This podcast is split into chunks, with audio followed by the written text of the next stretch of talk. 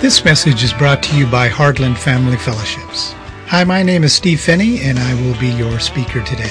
We thank you for listening in on our podcast and hope that the Lord does bless you as you listen today. Greetings to our podcast listeners. We want to especially welcome our new listeners from Pakistan. So, this morning's message is entitled Casting Broken Crowns.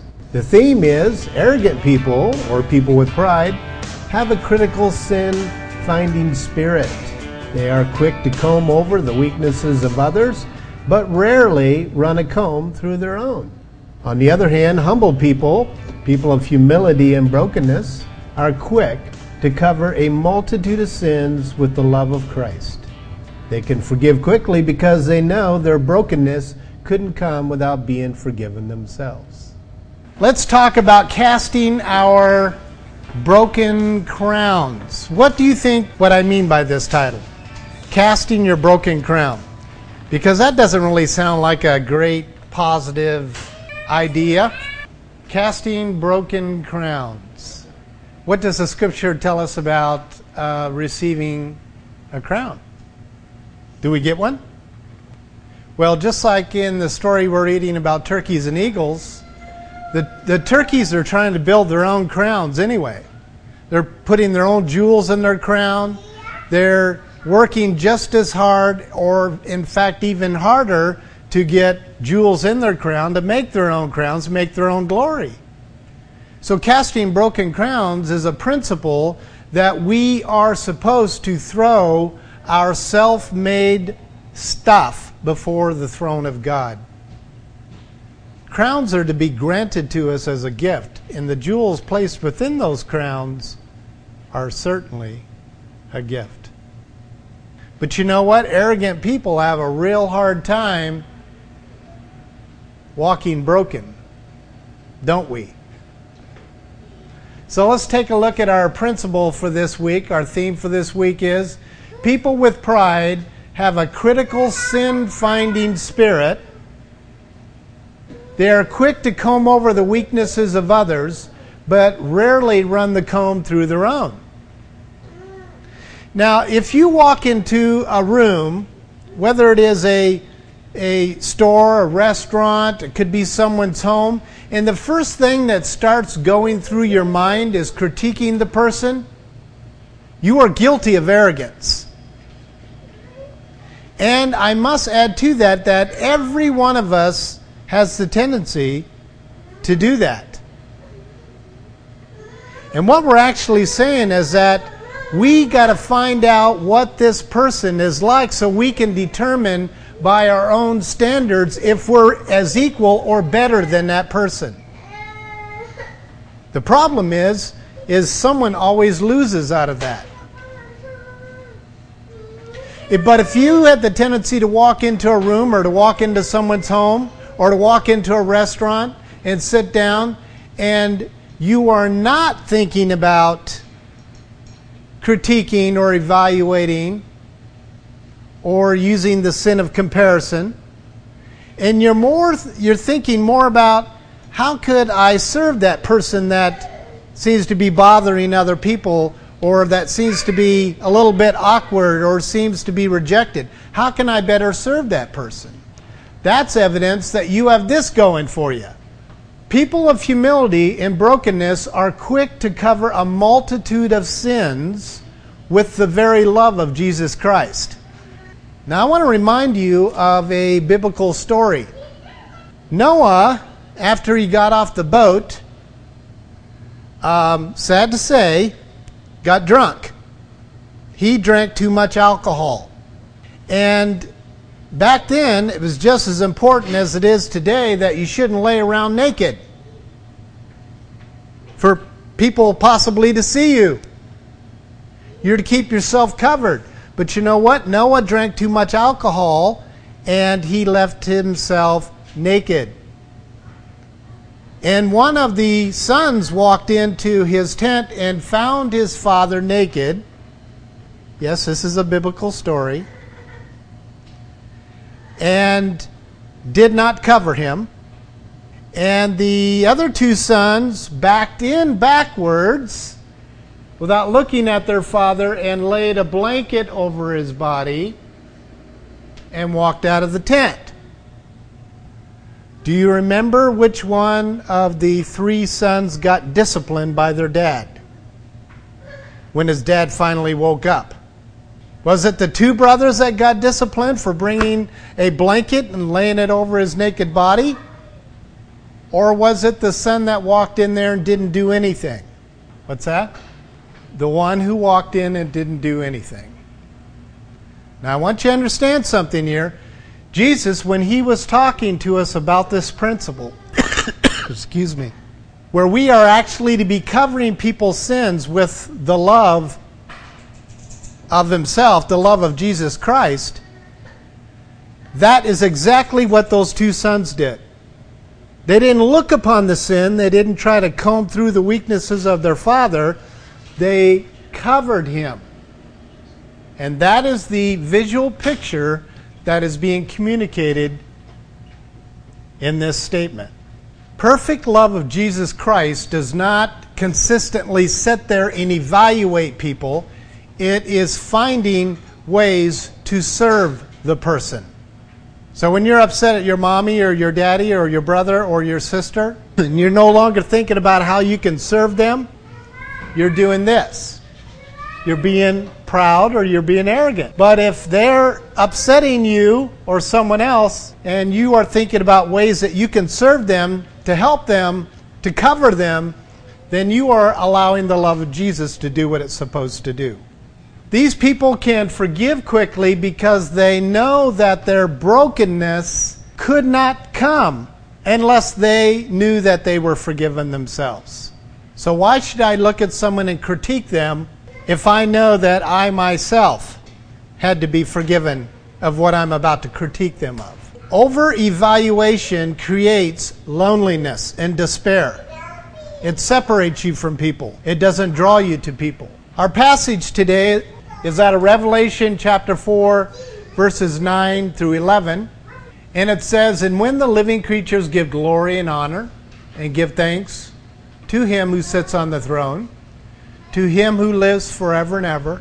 The 24 elders will fall down before him who sits on the throne and will worship him who lives forever and ever and will cast their crowns before the throne, saying, Worthy are you, O Lord, our God, to receive glory and honor and power, for you created all things, and because your will they exist and you created. There is a very simple principle in this passage.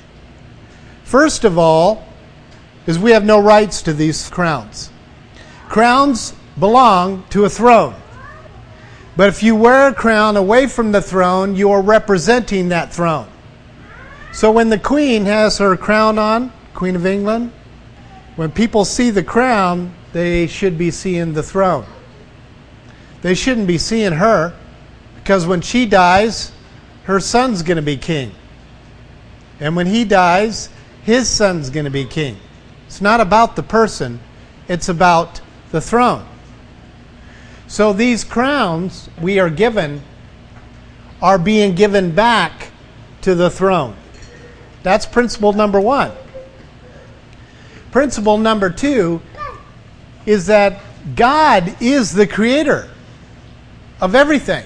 So for us to critique someone for making a mistake or about to, or they've got some kind of weakness, we are elevating ourselves above the Creator.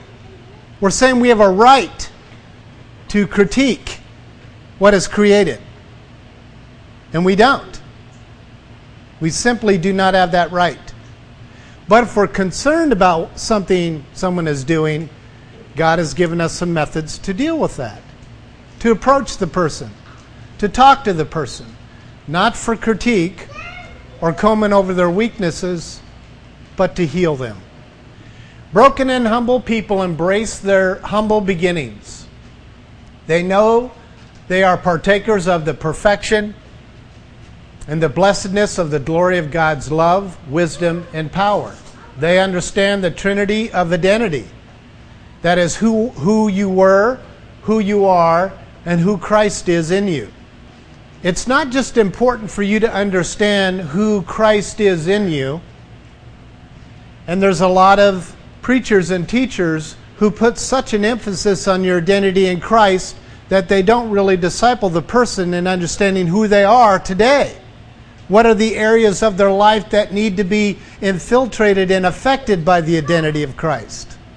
The key thing is is how in the world are you going to know how to apply Christ to who you are today if you do not know who you were? It's not who you are anymore. It is who you were. So if I know who I used to be, therefore I am able to apply the cross of Jesus Christ in my life in those areas that now are lies. You can't apply the truth to truth and get truth. You can't change truth. Truth is truth. There's no change to be made. When you have truth added upon truth, it just expands itself. But when you take truth and you you overpower a lie with that, the lie has to be chased away. There's change, there's action. That's what we're talking about here. Is the truth needs to apply today who you are or you think you are and all the lies that still are hanging around in your past from your past that truth needs to be applied to that lie and the lie will be chased away as simple as that.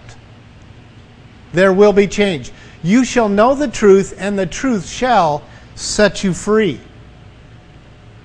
But people who are consistently walking upon truth upon truth, they are expanding their lives.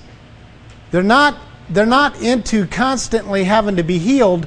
They're beyond that. They're, they're expanding their lives. They're not focused on who they were anymore. They're not even focused on who they are today. They're simply focused upon truth upon truth. Their lives are expanding everywhere they go. That's where we're supposed to be.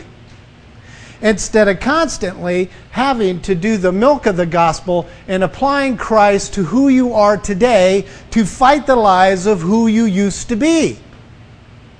That's what paralyzes you from expansion of the truth that now you can use to help others be set free.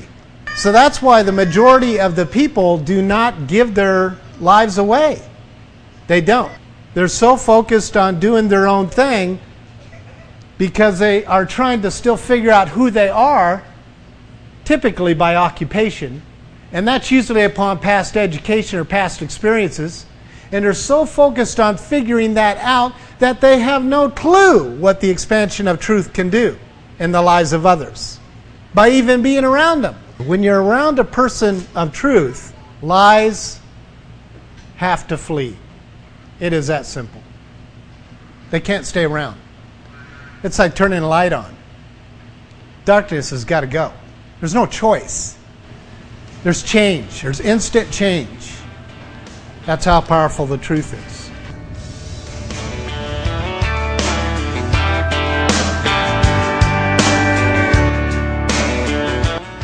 Thank you for joining us today. Heartland Family Fellowship is a local church plant here in Sterling, Kansas. Our fellowship includes the family and all levels of worship. Our mission is to bring families back together spiritually, relationally, and physically. Many people ask us, what does that really mean, or how does it benefit them? Well, it means that you can bring your entire family to any of Heartland's events, and we will work to keep the focus on God Jesus Christ, and the body of Christ without dividing up the family at the front door. If you're interested in learning more about our fellowship or other family integrated fellowships, please log on to our website.